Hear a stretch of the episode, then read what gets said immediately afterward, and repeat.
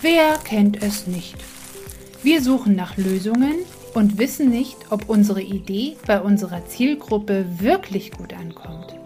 Manchmal stehen wir im Wald und kommen etwas vom Weg ab. Das ist der Podcast Transformation Tools, kurz verklärt mit mir, Sibyl Tränk-Germann. Wenn wir nicht sicher sind, ob unsere erste Hypothese wirklich das Problem löst, kommen wir viel schneller vorwärts, wenn wir zusammen im Team sehr viele Ideen generieren und iterativ Feedback dazu erhalten. Direkt von den Menschen, für die unsere Lösungsidee nützlich sein soll. Mit einfachen Mitteln wie Papier, Skizzen, Lego Serious Play, szenischen Experimenten wie zum Beispiel die Wizard of Oz Methode oder ersten interaktiven Prototypen machen wir unsere Ideen erleb- und testbar. Genau das verstehen wir unter Design Thinking. Und das funktioniert sogar in virtuellen Workshops ganz prima. Der Ansatz basiert darauf, dass Probleme besser und schneller gelöst werden können, wenn Menschen interdisziplinär mit ihrem Fachwissen in einem kreativen Umfeld zusammenarbeiten und direktes Feedback der Zielgruppe dazu erhalten. Es denken also alle mit. Der Mythos des einsamen Genies, dem eine Idee wie der Blitz einfällt, ist doch etwas überholt. Wir benötigen heutzutage die Kompetenzen unterschiedlicher Fachexperten, um lösungsorientiert im Team zum Ziel zu kommen.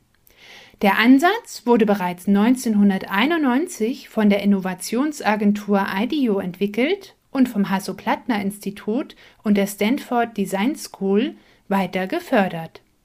Design Thinking ist mittlerweile eine weit verbreitete Innovations- und Kreativitätsmethode für Start-ups, Klein- und Großunternehmen.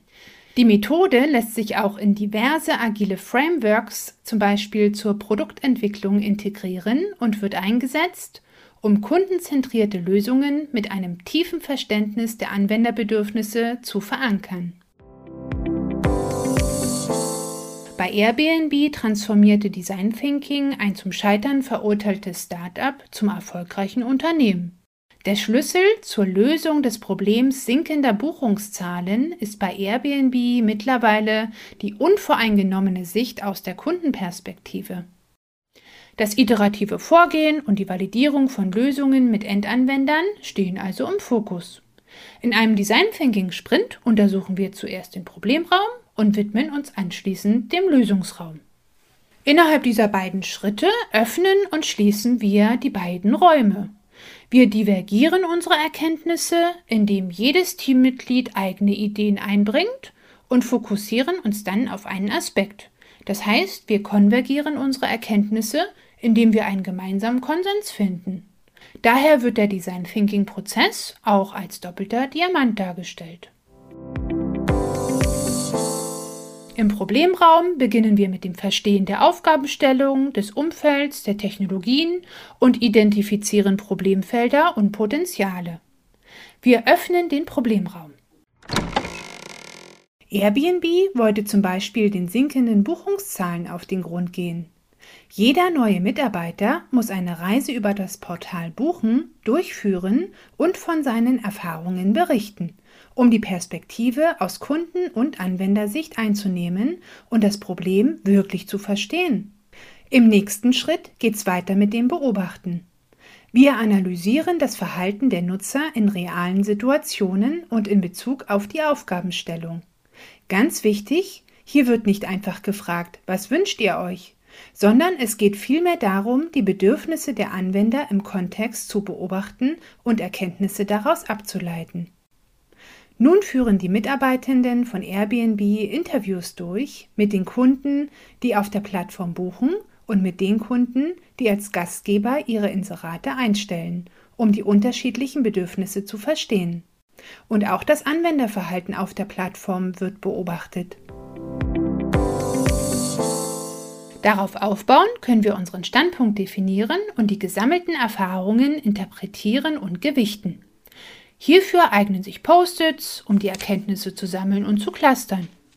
Auch eine User- respektive Customer Journey, welche die einzelnen Touchpoints mit Interaktionsschritten, Problemfeldern und Möglichkeiten für Kunden aufzeigt, schafft ein gemeinsames Verständnis im Team. Wir schließen hiermit den Problemraum und öffnen den Lösungsraum. Hier geht es im ersten Schritt um das Ideenfinden anhand von Brainstormings und Skizzen, zum Beispiel mit der 635-Methode. Diese münden schließlich in das Prototyp-Bauen mit Karton, Lego Series Play, Wizard of Oz Methode oder Prototyping-Tools.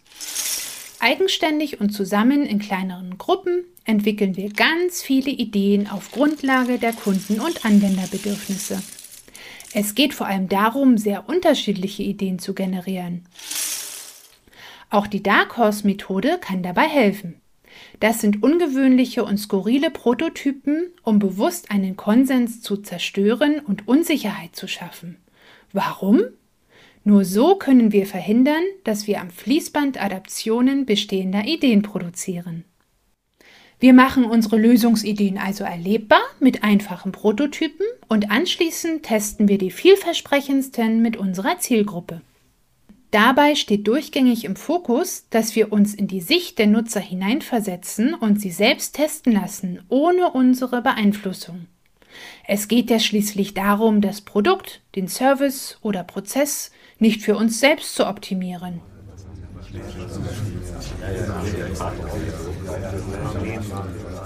Die Lösungsideen, welche die Bedürfnisse unserer Zielgruppe effektiv unterstützen, dienen dann der weiteren Produktentwicklung im Unternehmen. Im Beispiel von Airbnb starten neue Entwicklungsprozesse anhand einer kreativen Hypothese, während zum Beispiel Daten und Machbarkeitsstudien erstmal keine Rolle spielen. Neue Features, die aus dem Design Thinking Workshop entstanden sind, werden als Softwareprototypen getestet.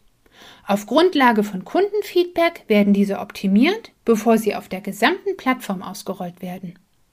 Und nun können wir den Lösungsraum anhand der Auswertung vom Feedback schließen und uns eine kleine Pause gönnen, bevor wir das nächste Problem mit Design Thinking angehen. Probiert es doch mal selbst aus. Wir sind gespannt auf eure Erfahrungen. Im Infotext haben wir noch Literaturtipps und Links zum Stöbern für euch. Viel Spaß euch dabei!